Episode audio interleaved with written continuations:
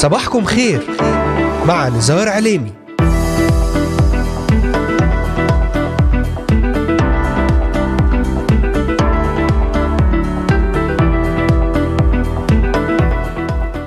أهلا وسهلا بكم أحبائي المستمعين الكرام بجميع الذين انضموا الآن إلينا لبرنامج صباحكم خير.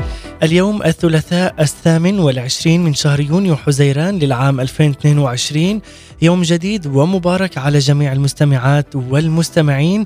أحبائي أهلا وسهلا بكم في إذاعتكم إذاعة صوت الأمل. معكم على الهواء مباشرة نزار عليمي أهلا وسهلا بكم.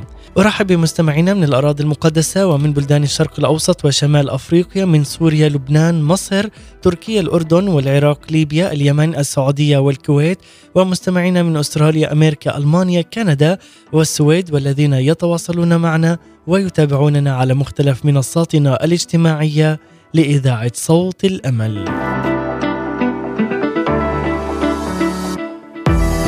كما وأذكركم أنكم تستطيعون الاستماع إلينا ومتابعتنا من خلال تطبيق إذاعة صوت الأمل على الهواتف النقالة بعنوان Voice of Hope Middle East أو عن طريق مشاركتنا في قناتنا على اليوتيوب بالبحث عن إذاعة صوت الأمل ومن خلال أيضا تحميل تطبيق iTunes والبحث عن Voice of Hope Middle East ويمكنكم الآن زيارة موقعنا الرسمي voiceofhope.com رافقونا وتابعونا واستمتعوا بكل جديد عن طريق منصتي الانستغرام والتليجرام بالبحث عن إذاعة صوت الأمل وعن طريق منصات البودكاست المختلفة على أنغامي سبوتيفاي ديزر ساوند كلاود والبحث عن إذاعة صوت الأمل كما يمكنكم أيضا التواصل معنا من خلال صفحة الفيسبوك إذاعة صوت الأمل Voice of Hope Middle East. هل تريد أن يغمرك نور السيد الرب يسوع المسيح ليبدد من داخلك الخوف والشك؟ هل تريد فعلا أن تمتلئ بنوره بالسلام والطمأنينة والإيمان؟ الروح القدس يحثنا كي تكون لنا العين ذات النظرة الثابتة في الرب يسوع المسيح، أن نحول أنظارنا عن المناظر المفزعة والتقارير المزعجة اليومية، أن نحول النظر عن كل ما يخيفنا أو يقلقنا لنركز النظر في السيد الرب يسوع الذي يحبنا ويضمن سلامنا وسلامتنا عندما نتساءل لماذا يمتحننا الله أو لماذا يسمح لنا أن نمتحن فإننا نقر بأن الامتحان يأتي منه هو بالفعل عندما يمتحن الله أولاده فإنه يفعل شيئا ذو قيمة عظيمة جدا لأنك أنت مهم للغاية على قلب الله الآب. بعد هذه المقدمة لكم أحباء المتابعين والمستمعين سنتحدث اليوم ضمن رسالتنا في الجزء الثاني حول هل الله يمتحن إيماني أم يجربه وما الفرق بينهما. تابعونا على مدار هذه الساعة الصباحية ولأي سؤال أو استفسار تواصلوا معنا الآن. وللتنويه أحبائي تستطيعون الاستماع والعودة إلى جميع هذه الحلقات من خلال متابعتنا على محرك البحث إذاعة صوت الأمل من خلال تطبيقات أنغامي سبوتيفاي أمازون ميوزك. ستجدون جميع هذه الحلقات ضمن برنامج صباحكم خير على هذه المنصات الاجتماعية وغيرها من البرامج الخاصة لإذاعة صوت الأمل. وأذكركم أن هذه الحلقة أيضا تعاد في تمام الساعة الثالثة ظهرا بتوقيت القدس. أهلا وسهلا بكم لنبدأ معا مع هذا الصباح الجديد. ونشكر رب المجد يسوع المسيح على بداية يوم جديد. نشكر السيد يسوع المسيح على هذا اليوم وعلى هذا الصباح الذي يعطينا إياه بكل بركة وخير ومحبة إلهية. لننطلق معا مع الجزء الثاني في هذا اليوم من موضوع حلقتنا هل الله يمتحن إيماني أم يجربه وما الفرق بينهما؟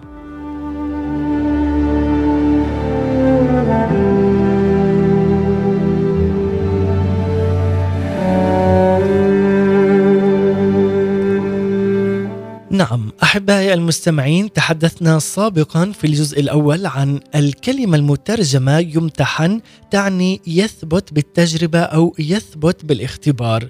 ثانيا الله يمتحن أولاده بهدف إثبات أن إيماننا به حقيقي لكي نكون أكثر عمقا في كلمة الله وكي نتمسك بوعوده حتى نستطيع أن نثبت في العواصف التي تأتي علينا. أيضا تحدثنا عن أن الله لا يجرب الإنسان لكن الإنسان هو الذي يسقط في التجارب بسبب شهواته والمجرب هنا هو إبليس وحده. الله يسمح لإبليس بأن يجرب الإنسان لكنه يحدد له إطار التجربة وإلا لكانت الأبالسة تسحق البشرية سحقا وتبيدها. لذلك قلنا أيضا أن هناك اختلاف كبير بين الامتحان والتجربة، فالامتحان هو اختبار مستوى إيمان الإنسان أما التجربة فالغاية منها هو التحريض والخداع لأجل إضعاف الإنسان ودفعه لعمل الخطية.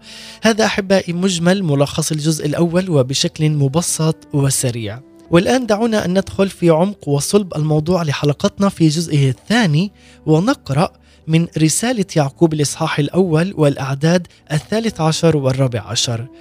تقول هذه الآية لا يقل أحد إذا جرب إني أجرب من قبل الله لأن الله غير مجرب بالشرور وهو لا يجرب أحدا ولكن كل واحد يجرب إذ انجذب وانخدع من شهوته.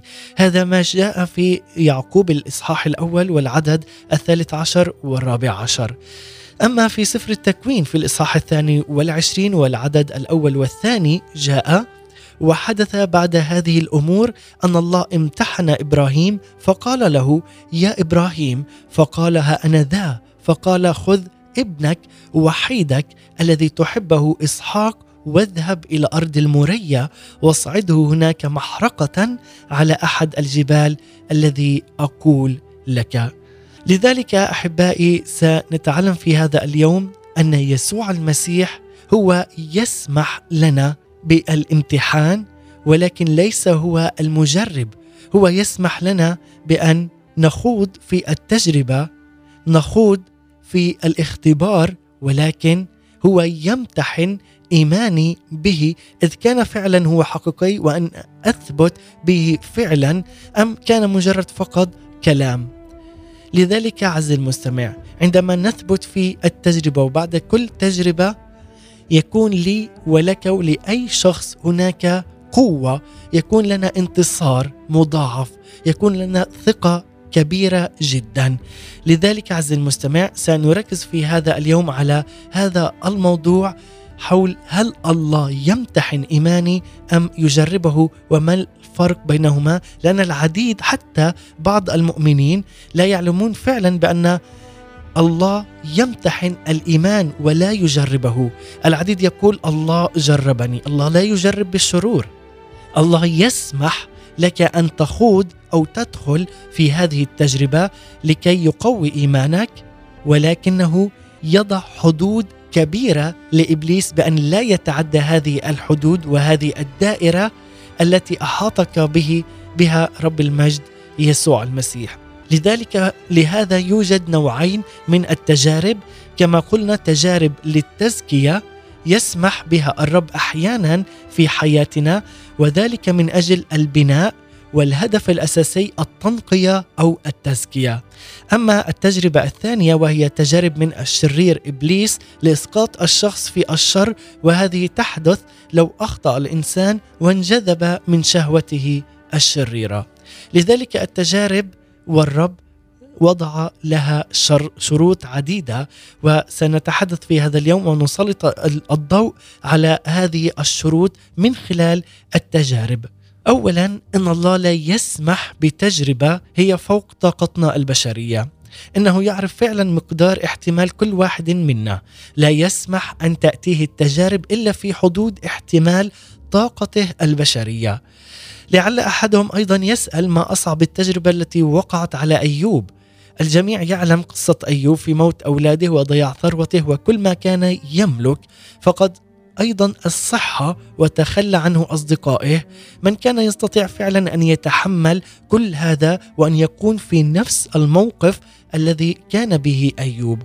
الإجابة هنا أن الله كان يعلم أن الطاقة الروحية لأيوب كانت تقدر أن تحتمل كل هذا العناء.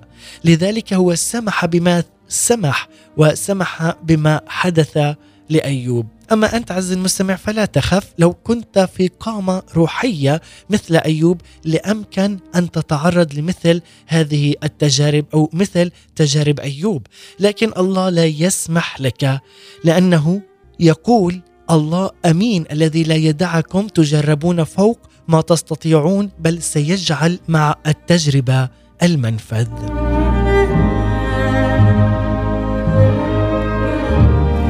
هذا ما قاله في كورنثوس الأولى الإصحاح العاشر وعلى عدد 13 لذلك أيضا يقول لنا في الشرط الثاني تجربة إبراهيم التي نال بسببها بركات كثيرة.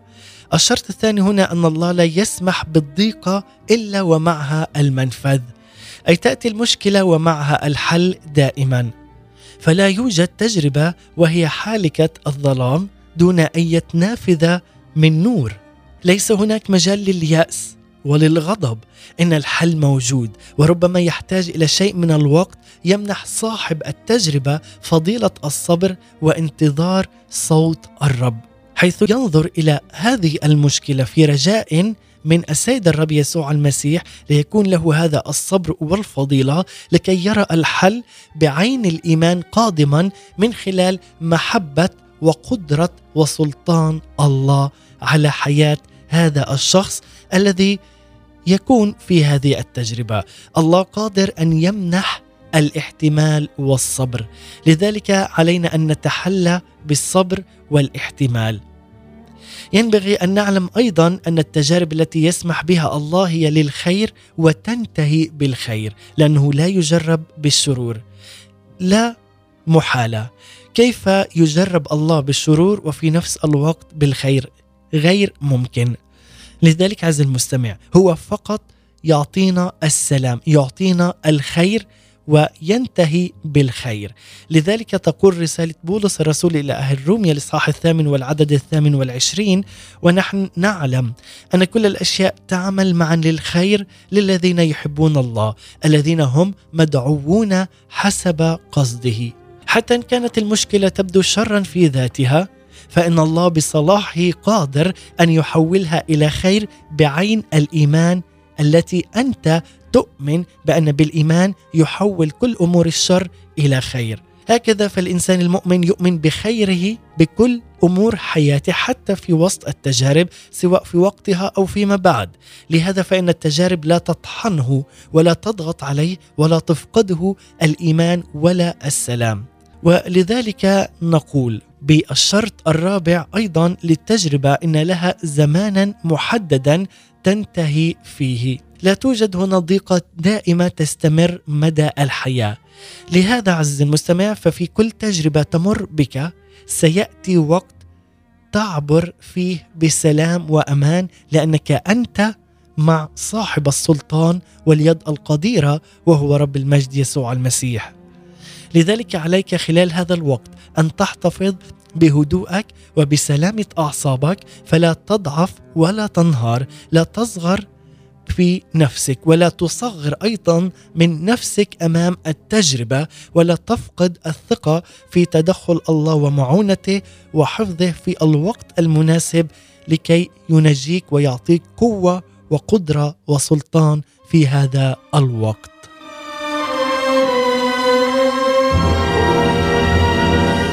لذلك أحبائي قبل أن نكمل مع هذه الشروط سنستمع إلى المرنمة صوفيا التونسية ترنيمة يا مستعجل نرنم ومن ثم نعود. ابقوا معنا هنالك شروط رائعة. وأيضا سنتحدث فيما بعد عن ما هي المفاتيح لمقاومة التجربة. ابقوا معنا.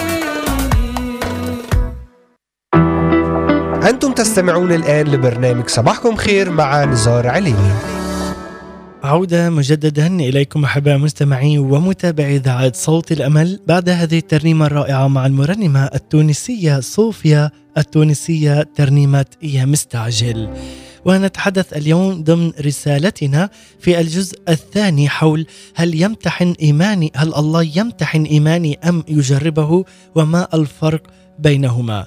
نتحدث الآن على عن عدة شروط والآن وصلنا إلى الشرط الرابع ويقول هنا أن فعلا التجارب هي نافعة بلا شك ولولا منفعتها ما كان الله الرحيم يسمح بها لكل واحد فينا.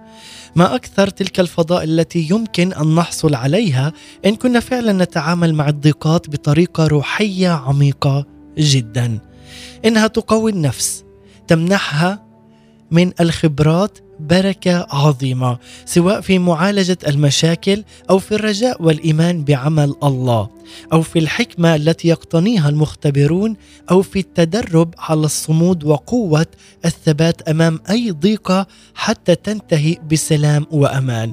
مع أن التدرب على الاحتمال والصبر هما أمران هامان جدا وقت التجربة أو الضيقة.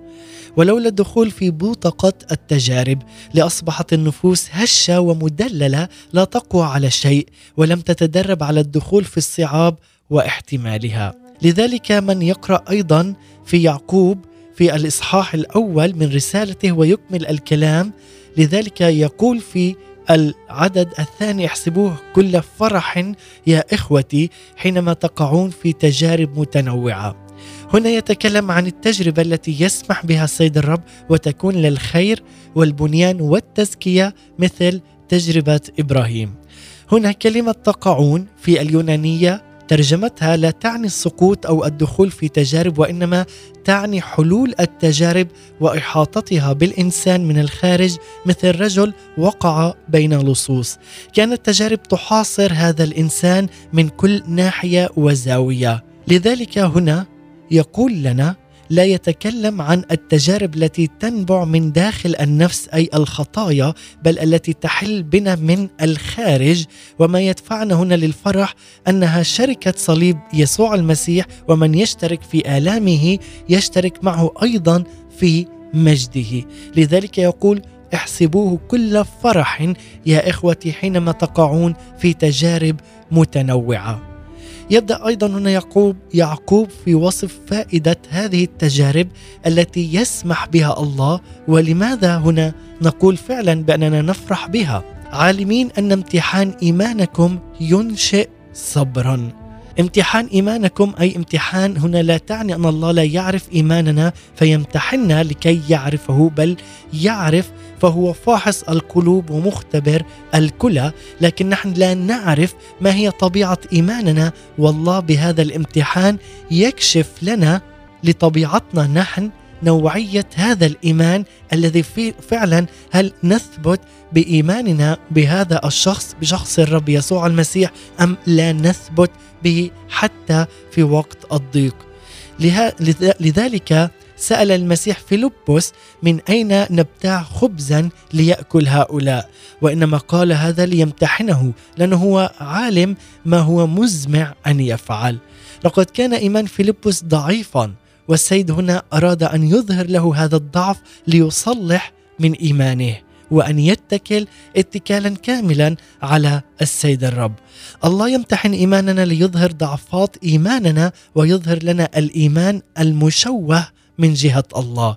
اخطاءنا الإيمانية ويكشف أيضا معرفتنا المشوهة عن المسيح. لذلك علينا أن نعرفه معرفة كاملة وشخصية. ليس فقط أن نسمع عنه من فلان ومن أي أشخاص عابرين في حياتنا لكن أن نختبر نحن محبة وقوة المسيح من خلال معرفتنا الشخصية به ومن خلال الكتاب المقدس. لذلك يقول أيضا في نهاية هذه الآية ينشئ صبرا. التجارب المتلاحقة مع رؤية يد الله القدير تجعل الإيمان يزداد.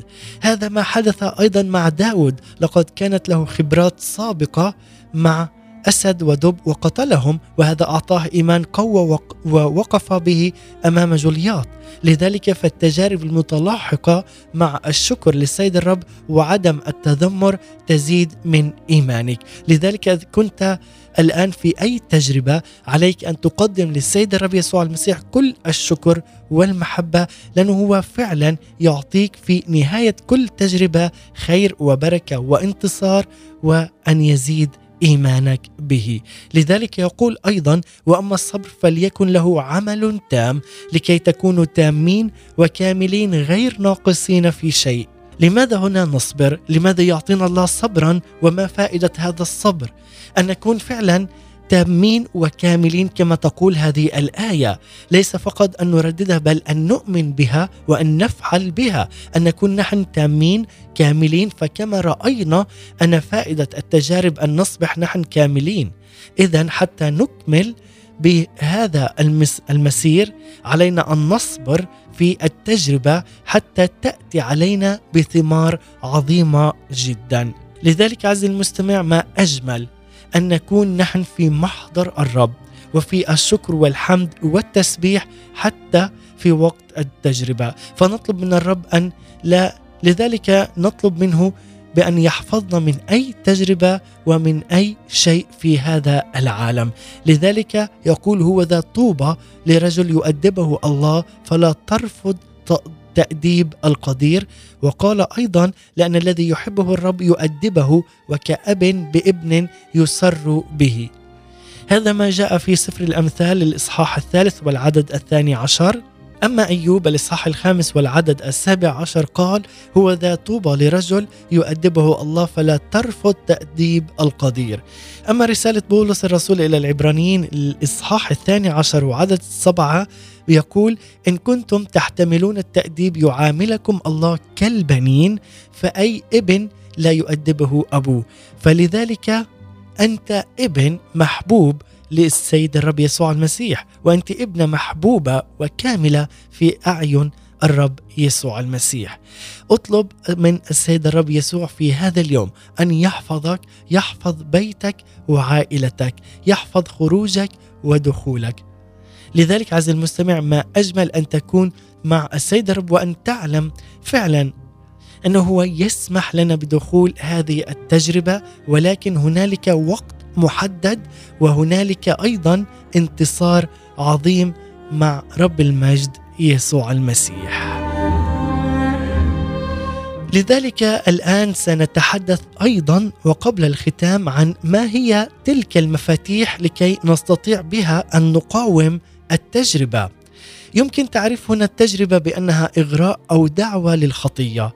تبدأ هنا مقاومة التجربة بمعرفتنا أن إبليس هو المجرب الأعظم لذلك الذي يجرب البشر منذ جنة عدن.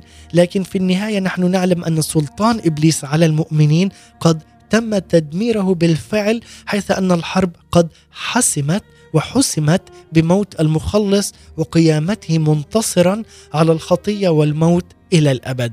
ومع ذلك ما زال إبليس يجول في الأرض محاولا الوقيعه بين الله وأولاده. لكن للأسف فإن تجاربه هي جزء من حياتنا اليومية لكننا بقوة الروح القدس وبمعونة حق كلمة الله سنجد فعلا أنفسنا قادرين على مقاومة التجارب بفاعلية عظيمة وكبرى. لذلك سنتحدث عن هذه المفاتيح ولكن بعد أن نستمع إلى هذه الترنيمة ليس اسم آخر مع المرنم مودي صفوت ونعود لنكون مع مفاتيح مقاومة التجربة.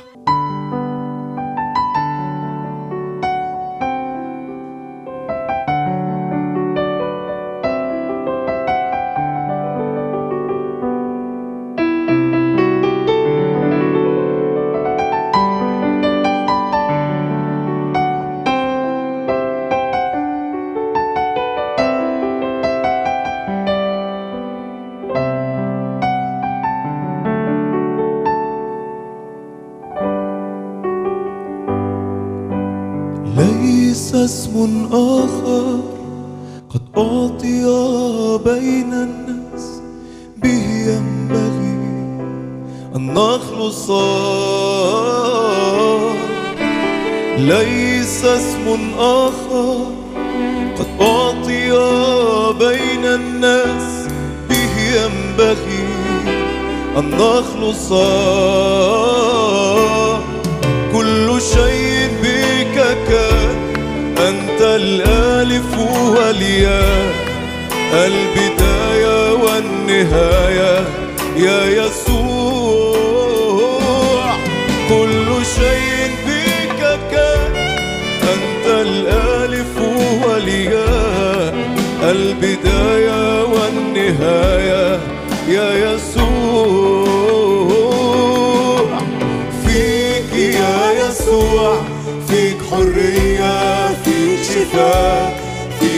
فيك حياة فيك يا يسوع فيك يا يسوع فيك حرية فيك شفاء فيك سلام فيك حياة فيك يا يسوع حرية حرية شفاء سلام حياة في يسوع. يسوع فيك يا يسوع حرية شفاء سلام حياة.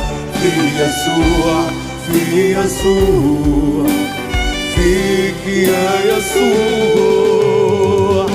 أمواج شفاء أمواج حياة أمواج محبة. من عرش الآب. أمواج شفاء أمواج حياة أمواج محبة من قلب الآب.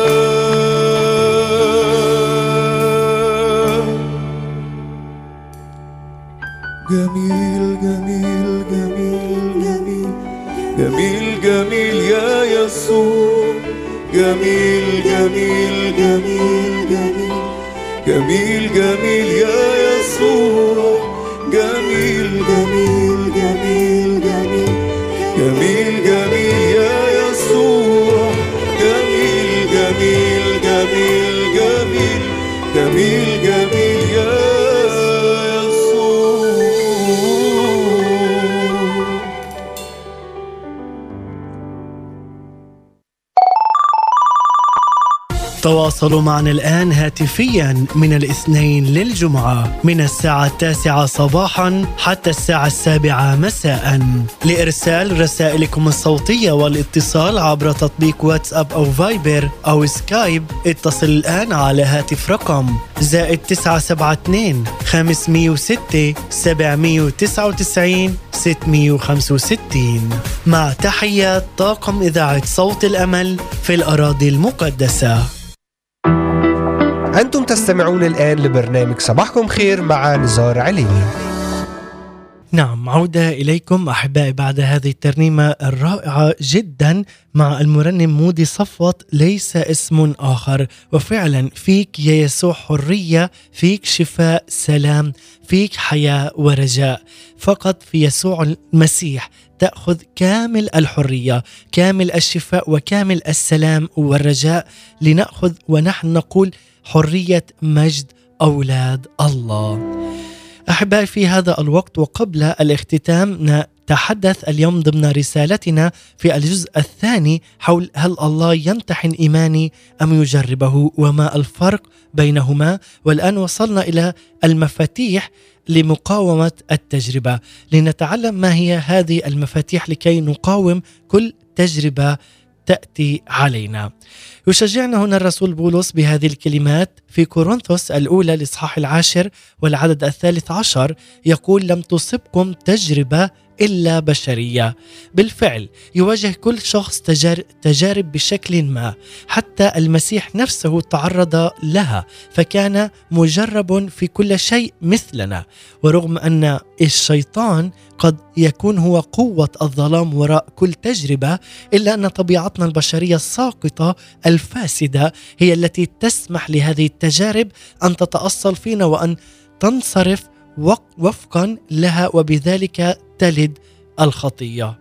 لذلك عندما نتصرف وفقا لهذه التجارب ولهذه الطبيعة الخاطئة فتلد في النهاية الخطية. ولكن قوة الروح القدس تمكننا أن نحرر أنفسنا من الخطية والتجارب التي نواجهها في حياتنا اليومية. لهذا إذا كان روح المسيح ساكنا في قلوبنا فنحن نملك بالفعل ما يلزم لمقاومة السهام الملتهبة التي يرميها إبليس في طريقنا. كما قال أيضا بولس لأهل غلاطيا في الإصحاح الخامس والعدد السادس عشر وإنما أقول أسلكوا بالروح فلا تكملوا شهوة الجسد.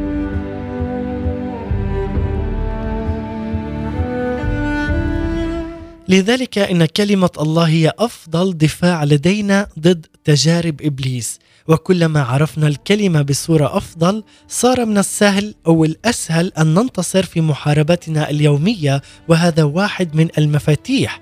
لأنه يقول أيضا كاتب المزامير خبأت كلامك في قلبي لكي لا أخطئ إليك.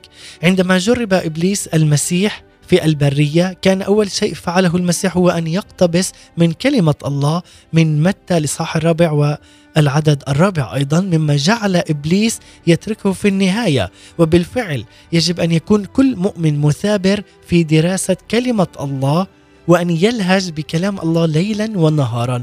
وكما جاء أيضا في المزمور المئة والتاسع عشر والعددين السبع والتسعين والثامن والتسعين كم أحببت شريعتك اليوم كله هي لهجي وصيتك جعلتني أحكم أحكم من أعدائي. عندما نلهج دائما بهذه الآيات وبكلمات رب المجد فإن كلمة الله هي أفضل دفاع لدينا ضد تجارب إبليس. بالإضافة إلى كلمة الله يمكن أن تساعدنا الصلاة المفتاح الثاني في مقاومة التجربة. كما جاء أيضا في الليلة التي أسلم فيها يسوع صلى في جثيماني وقال لبطرس أن يصلوا لئلا تدخلوا في تجربة. وأيضا في الصلاة الربانية علمنا المسيح أن نصلي حتى لا ندخل نحن في أي تجربة. ولكن عندما نقع في التجربة نحن نعلم أن الله أمين وعادل الذي لا يدعكم تجربون فوق ما تستطيعون وأنه فعلا سوف يدبر لنا المخرج والمنفذ في أي تجربة كانت. هذا هو وعد الإله الحي والأمين ويجب فعلا أن يكون كل مؤمن متيقن مثل إبراهيم أن الله يستطيع أن يحقق الوعود الثمينة. طريقة أخرى أيضا تساعدنا في مقاومة التجربة هي أن نتذكر أيضا ما فعله المسيح من أجلنا رغم أنه لم يرتكب أي خطية فإنه احتمل طواعية عذاب الصليب من أجلي وأجلك ومن أجل جميع البشر. لذلك كنا نحن خطاة لكن المسيح بررنا وحررنا فكل خطية ارتكبناها أو سوف نرتكبها كان لها دور في أن يسمر مخلصنا أو يسمر مخلصنا على الصليب ويبين ذلك من خلال رد فعلنا لمغريات إبليس الأرضية مدى المحبة التي نحملها للمسيح في قلوبنا. والآن أحبائي رغم أننا كمؤمنين لدينا بالفعل هذه الأدوات اللازمة للانتصار التي تحدثنا عنها وهي اولا الصلاة عفوا اولا عندما نصلي دائما ونلهج بكلام رب المجد يسوع المسيح وذلك من خلال كلمة الله أن نعرف دائما الآيات وأن نلهج بها يوميا ومن ثم أن تساعدنا من خلال الصلاة في مقاومة أي تجربة.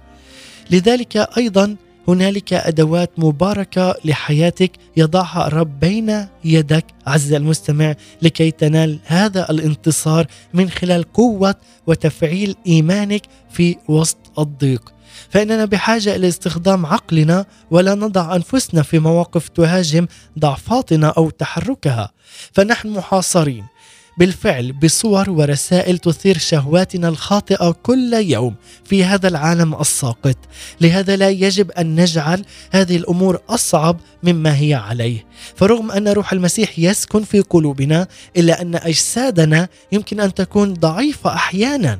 يحذرنا لذلك الرسول بولس أنه عندما نعلم أن أمر ما هو خطية أو يشتبه أن يكون فعلا خطية علينا أن نهرب منه. وأما الشهوات الشبابية فاهرب منها.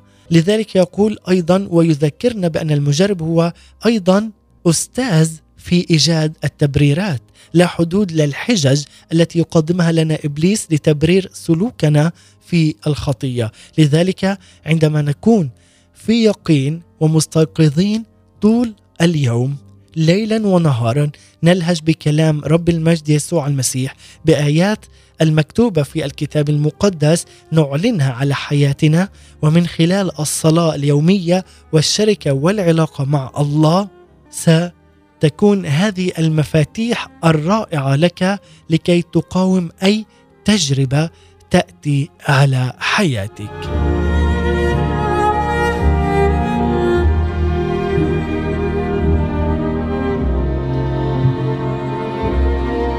وفي هذا سنختتم أيضا بهذه الكلمات. لذلك عز المستمع عليك أن تتسلح بروح الله وحق الكلمة أن تصبح مؤهل للتغلب على هجوم إبليس. مهما كانت التجارب ومهما كانت المغريات التي تأتي إلى طريقك فإن كلمة الله وروحه القدوس تفوق كثيرا أي خطط لإبليس. لذلك عليك أن تعرف هذا الشيء. عندما نسلك نحن بالروح نستطيع أن ننظر إلى التجارب كفرص لكي نبين للسيد الرب أنه بالفعل هو سيد على حياتنا وأننا فعلا نخدمه بكل حب وأمانة حتى في وسط أي ضيق وسط أي تجربة وأننا فعلا نكون ملك للسيد الرب يسوع المسيح وبالرغم من أي ضيقة وأي تجربة تأتي على حياتنا نحن نكون ملك له بالكامل. هذا هو السيد الذي جعلني أقفز كالأيائل على الجبال على المرتفعات لأكون دائما منتصرا دائما قويا ودائما ثابتا في رب المجد يسوع المسيح له ومنه كل المجد.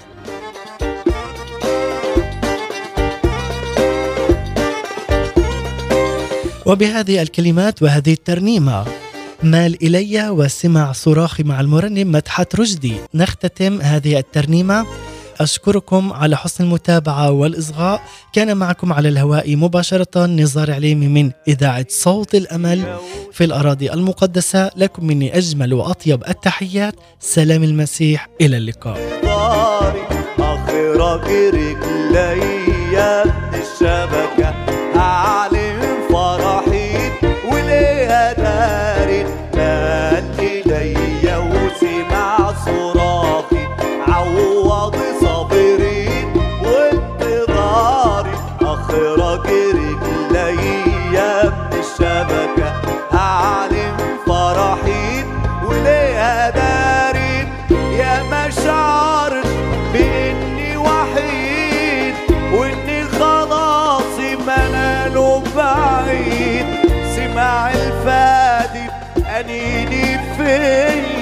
خب على فتلت المطفية. يا مشاعرت بإني وحيد وإني خلاص مناله بعيد سمع الفادي أنيني فيا خف على فتلت المطفية. رحمته ساعد كل عيوني.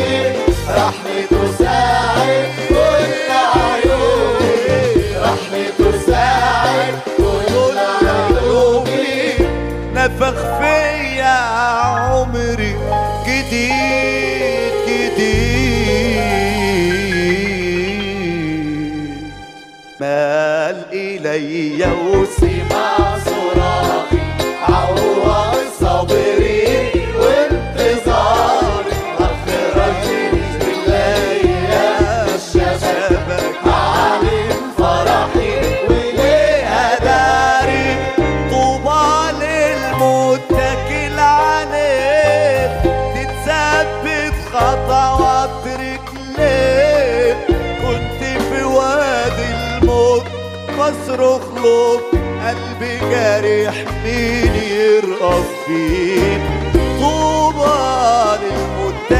العنيد تتثبت خطوات رجليك.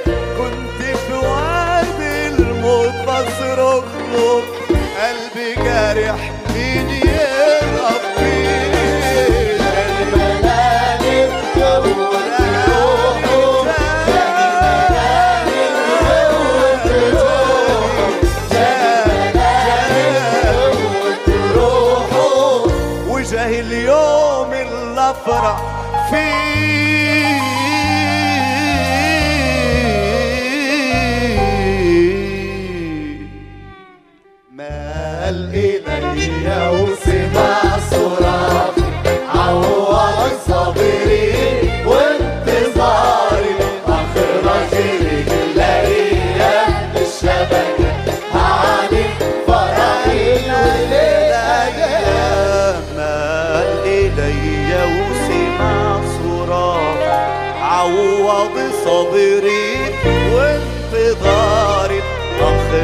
رجلي من الشبكة